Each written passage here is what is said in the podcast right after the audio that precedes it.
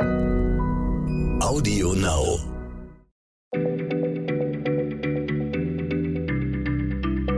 Schneller Schlau, der kurze Wissenspodcast von PM. Hallo und herzlich willkommen zu Schneller Schlau, dem kleinen Podcast von PM. Heute mit einer neuen Physik- und Technikfolge. Ich bin Nora Sager und ich frage heute unseren Physiker Martin Scholfens aus. Martin, es gab nun eine Meldung in den Nachrichten, äh, dass es womöglich Leben gibt auf der Venus oder gab. Kurzer Hintergrund, Forscher haben mit Teleskopen von der Erde aus Spuren von Phosphingas in den Wolken um die Venus gefunden. Das ist ein Molekül aus drei Wasserstoffatomen und einem Phosphoratom. Und normalerweise zersetzt sich das unter den harschen Bedingungen, die da herrschen, ziemlich zügig. Und eine mögliche Erklärung äh, für die Existenz und vor allem für die Menge des Gases, die man da gefunden hat, ist, dass in den Wolken Mikroben leben, die irgendwie Nachschub produzieren, indem sie Dinge verstoffwechseln genaueres weiß man noch nicht. Man muss jetzt mal schauen, was auf der, aus der Meldung wird. Es ist noch sehr spekulativ. Und die Venus ist jetzt eigentlich nicht der erste Ort, an dem man Leben erwartet hätte. Ich dachte immer, wenn man Leben findet, dann auf dem Mars. Ähm, meine Frage an dich heute, wenn du im Sonnensystem nach Leben suchen könntest, wo würdest du nachschauen? So, Erde zählt nicht als Antwort. Hallo Nora. Also wenn ich an einem beliebigen Ort im Sonnensystem nachschauen könnte, dann würde ich zwei Monde auswählen, nämlich den Jupitermond Europa und den Saturnmond Enceladus. Echt? Kein Planeten, sondern Monde? Das überrascht mich ehrlich gesagt ein bisschen. Und dann auch noch welche, die da irgendwie ewig weit draußen im Sonnensystem sind. Ich dachte, es ist schweinekalter. Warum würdest du denn ausgerechnet danach schauen? Der beste Ort, um nach Leben zu suchen, ist ein Ort, wo es flüssiges Wasser gibt. Und in unserem Sonnensystem gibt es neben der Erde mindestens zwei Orte, an denen aktuell flüssiges Wasser existiert. Und das sind nämlich die beiden genannten Monde. Die sind regelrecht von einem Meer, von einem Ozean aus flüssigem Wasser bedeckt. Bei Ozeanen muss ich immer direkt schön an, an Strand mit Palmen denken, aber ich vermute, so sieht es dort nicht aus. Nein, da kann man leider jetzt keinen schönen Urlaub machen. Da draußen ist es, wie du gesagt hast, sehr kalt und die Ozeane haben deswegen eine dicke Schicht, eine kilometerdicke Schicht aus Eis an ihrer Oberfläche. Aber eben unter dem Eis ist auch flüssiges Wasser. Also wenn ich diesen Aufbau dieser Monde einmal kurz erkläre, in der Mitte haben wir einen Kern aus Gestein, dann haben wir eben eine dicke Wasserschicht und dann darüber außen ist dann eben eine dicke Eisschicht. Aber das heißt, wenn jetzt eine Sonde an dem Mond vorbeifliegt, ist das Einzige, was sie sieht, eigentlich eine riesige Eiskugel. So, woher wollen die Forscher denn wissen, dass es da unten überhaupt äh, flüssiges Wasser gibt? Gute Frage. Das hat man mit Sonden herausgefunden. Äh, Im Fall von Europa, dem Jupitermond, war das in den 90ern. Da flog die Sonde Galilei hin.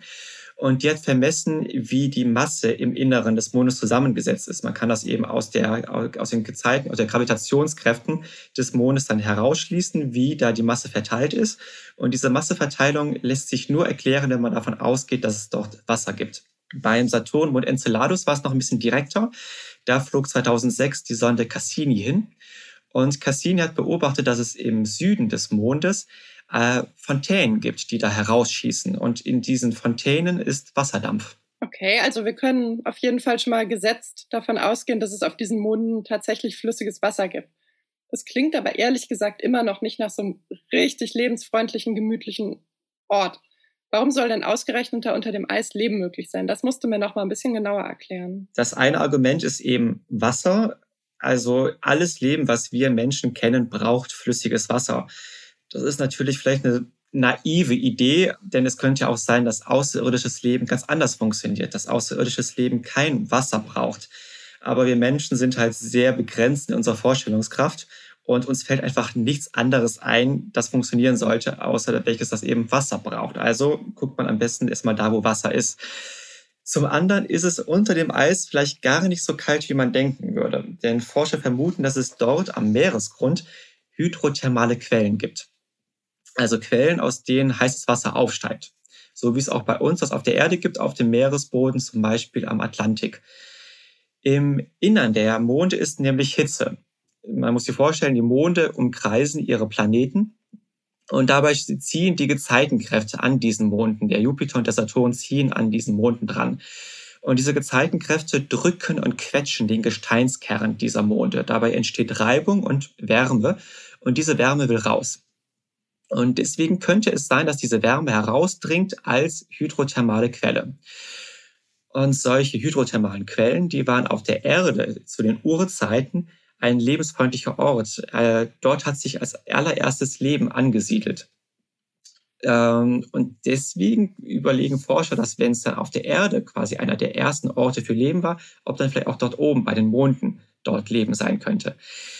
Leben, das heißt jetzt nicht, dass man davon ausgeht, dass da oben Fische herumschwimmen, sondern wenn, dann könnte sich in den Milliarden Jahren, seitdem es diese Monde gibt, sehr simple Strukturen von Leben, sehr simple biochemische Signaturen von Leben entwickelt haben. Wobei das ehrlich gesagt wäre das die allerlustigste Vorstellung, wenn du nachschaust und das Erste, was passiert, ist, dass irgendwie so ein dreiäugiger Fisch in deine Kameralinse glotzt.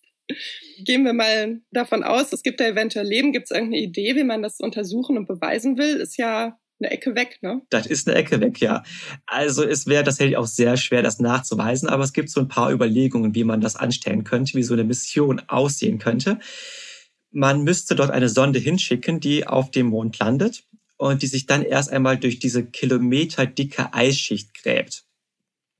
Und wenn dann diese Sonde, diese dicke, kilometerdicke Eisschicht durchgegraben hat, und dann das Meer erreicht, dann könnte sie eine zweite Sonde aussetzen. Sie hätte, in ihrem Inneren eine schwimmende Sonde, die sie dann aussetzt und diese schwimmende Sonde würde dann durch den Mond, durch das Meer fahren, Meer tauchen und könnte dann nach Leben suchen.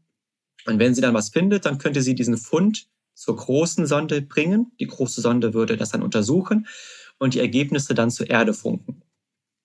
Das klingt alles sehr nach Science Fiction und ist es erstmal auch noch. Aber es gibt tatsächlich immerhin schon Prototypen für solche Sonden. Es gibt Forscherteams weltweit, die daran arbeiten. Auch in Deutschland gab es ein Projekt dazu. Die haben hier eine Schmelzsonde entwickelt namens Ice Mole. Schmelzsonde, weil sich diese Sonde durch das Eis geschmolzen hat. Das, diese Sonde haben die Forscher in der Antarktis und auch auf Alpengletschern erprobt. Und auch für diese schwimmende Sonde, die dann in diesen Meeren dann tauchen könnte, gibt es auch schon Prototypen. Aber das klingt doch erstmal echt ganz, ganz vielversprechend. Wann könnten diese Missionen starten? Leider wahrscheinlich nicht in diesem Jahrzehnt und auch nicht im nächsten Jahrzehnt. Wenn, dann sagt man, dass es eher in den 2040ern sein wird. Die Technik muss wirklich noch viel besser werden, denn die Geräte müssten dort oben autonom ganz alleine arbeiten. Es ist ja kein Mensch da, der ihnen hilft. Und wenn sie dann zum Beispiel in dieser kilometerdicken Eisschicht stecken, und auch da jetzt nicht sonderlich gut zur Erde funken können und sich Hilfe und Rat holen können, dann müssen die die Probleme, die sie vor sich haben, alleine lösen. Und dafür braucht es schon wirklich sehr große technische Entwicklung, dass sie dazu in der Lage sind. Also, wie gesagt, die Experten hoffen, dass es in den 2040ern möglich sein wird, da eine Sonde hinzuschicken und dann hoffentlich nach Spuren von Leben zu suchen. Also, liebe Hörerinnen und Hörer, ihr merkt schon, ihr müsst noch ein bisschen warten auf das erste Selfie eines äh, Europa-Eismond-Fisches. danke, für die, danke für die spannenden Infos, Martin. Und ähm, wenn ihr noch nicht genug habt von spannenden Fragen und Antworten, dann schaut doch gerne mal in unser Heft PM Fragen und Antworten. Da sind super viele total interessante Themen drin.